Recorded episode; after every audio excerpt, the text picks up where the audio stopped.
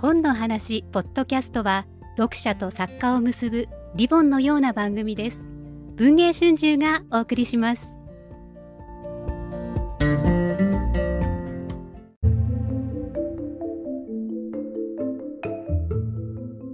本の話ポッドキャストをお聞きの皆さん本日は作家桐野夏夫さんが今目の前にいらっしゃいます。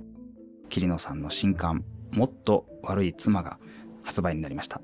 この作品について桐野さんご本人から読みどころを伺っていきたいと思っております。桐野さんどうぞよろしくお願いいたします。よろしくお願いします。もっと悪い妻の一番のスタート地点と申しますか。最初のきっかけは2016年の週刊文春ウーマン。当時はまだ臨時増刊の雑誌でした。その一番最初のスタートの号に「悪い妻」という短編をご寄稿いただいたここからこのこの一冊がスタートしたのではないかと思っているんですけれど今から8年前ぐらいになります。かなり早い時期に「悪い妻」というキーフレーズを桐野さんがご提示された「悪い妻」というタイトルで原稿を書こうと思われたきっかけは何だったんでしょうか？そうですね。大体あの妻のことを言うのに良妻賢母という言葉ありますけれどもあとはもう悪妻とか愚妻とかあんまりいい言葉がないのでちょっと前なんですけどもハピネスの後ですねロンリネスを書いてた時に全部愚妻とか逆の謙妻とか良妻とかそういう小タイトルを一生懸命つけてたことがあります。なんとなくその逆説的に悪い妻というのを書いてみたいなとは思ってたんですね。で一方ではいわゆる悪妻だと言われてる人って結構いるんですね。あの有名人の奥さんで。例えば夏目漱石の奥さん。あとあのまあ有名なところでは海光健さんの奥さんの牧陽子さんとか。悪妻と言われてしかも書かれている人ってのはいるものですから。調べてみるとあの女性の方から見ると割としっかりとご自分の意見を持っている。だけどもなんかその周りの男の人たちに評判が悪いっていう人が悪妻としてこう歴史に残っていくというところからこれは大変気の毒だなと思ってだったらその悪い妻というふうに言われた妻の話を書いてみようかなと思ってそういう発端がありました。桐野さんの中ではつまり女性が妻と妻になるあるいは妻と呼ばれることによって何か普通の一般の女性とは違った見られ方というか特別な負荷枷何か違ったニュアンスを帯びてくるというふうに感じられたということなんですか？まあそうですね。はい、あの妻になった途端にその内助の功とか、はい、まあ男の人を立てろというような同調圧力みたいなものがあると思うんですよね。多分その悪妻と言われてる人たちはまあ立てているんでしょうけれどもうちょっと自己主張があったんじゃないかなというそこで周りの弟子とかあと評論家の人たちに評判が悪かったんじゃないかなと思うのでそれをバンドの仲間に置き換えて人気のある人の妻が悪妻だと言われることで女性のファンを獲得できているみたいな、えー、誰かが悪者になることによって、はい、だとしたらこう割と妻がすごく割を食うと思いますねどうしても。なんかやっぱり妻ということで急に自己主張できなくなる人たちみたいな感じがあると思いました。えー多分漱石や開光さんなんかもちろんそうですけど悪妻であると貶められることによってその配偶者である作家の方を立てるというか、はい、グループの結束の象徴にしていくというか、うん、そういうプロセスが共通してるのかなと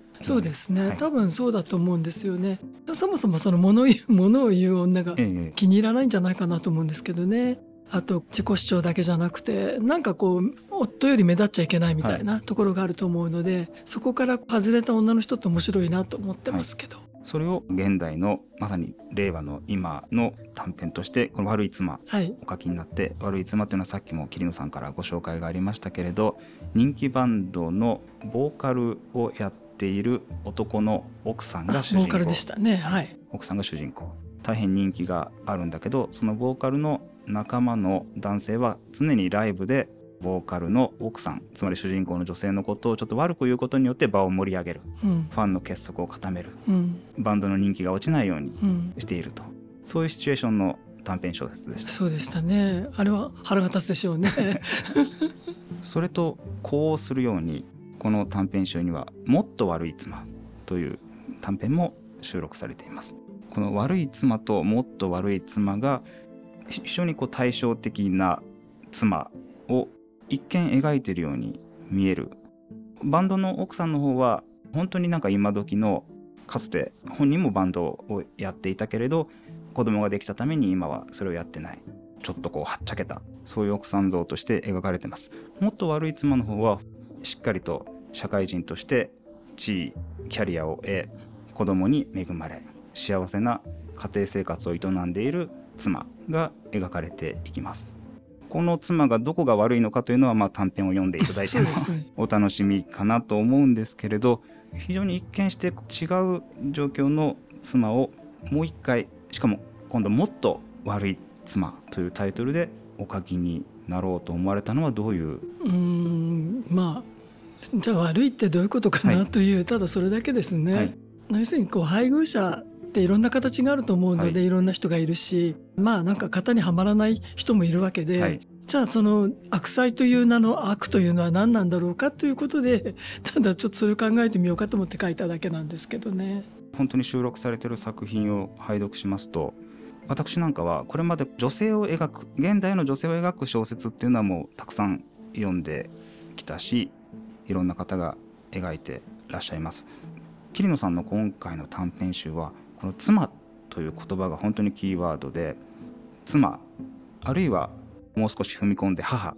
というふうに単なる女や男という性差だけではなくてそこにさらに妻や母みたいな言葉役割が乗っかってきた途端にですねそれまで非常に、あ、ある種リベラルな自由な空気の中で生きてるはずの今の我々がこんなに実は偏見というか偏った見方を特定の人に向けていたのかという自分のその偏見にも気づかされるというか改めてその言葉の持つ意味みたいなものに気づかされたような気持ちがいたしました。あそうですか、はい、ありがとうございます。妻の仕事って結構大変でみんな子育てしてる人とかそう大変だっていうのは分かってると思うんですけれども結局なんか家の中のマネジメントがね割と大変なんですよね。でまあそういうふうにやってるんだけれども例えばその家を建てる時とか工務店の人とかその建設会社の人とかが来ると大概その意見を 夫に聞きたがる。全てそのご主人は何とおっしゃってますかみたいな、えー、女が決めることって結構あるのになんか全部そこはあのご主人はっていうふうに言われて出ていくみたいな、はい、家のこととかそれから車買う時もそうでしたね。なんであのあなたが女の人が車買うんだみたいな、えー、そういうなんか男の人の側の思い込みが結構うざいですね。うざいんで結構自由にできないところはたくさんあると、自分の裁量でなかなかやってるはずなんだけども、はい、やっぱりこう、うん、夫が主になっているところがたくさん場面がたくさんあると思うので、はい、そういう時にやっぱりあ妻ってこういう立場なんだなって思うことは多々ありました。もう今ちょっと違うかもしれませんけど、私の世代なんかも本当に今もうね妻となって40年以上なってるんで昔は本当にそうでしたね。本当にいろんな日常の断片たくさん描かれるんですけど一つ一つのエピソードが本当に生々しくて、リアルで。まあ、あの小説でね何か啓発しようとか全く思ってないんですけれども、はいえーはい。その時のこう違和感とかそういうものをちょっとしたこととかねそういうのが書ければいいなと思ってて例えばその妻の話がまあ悪い妻それからもっと悪い妻あと結婚した人も結構出てくるけれどもやっぱりあの妻という立場でなくても一人暮らしの女の人でもね、はい、かなりあのいろんなことを決定していく時に割を食ってるんじゃないかなと思うんですよね、女の人ということで。だからまあ妻だけじゃないというふうに思います。はい、ありがとうございます。桐野夏夫さん待望の一冊。もっと悪い妻。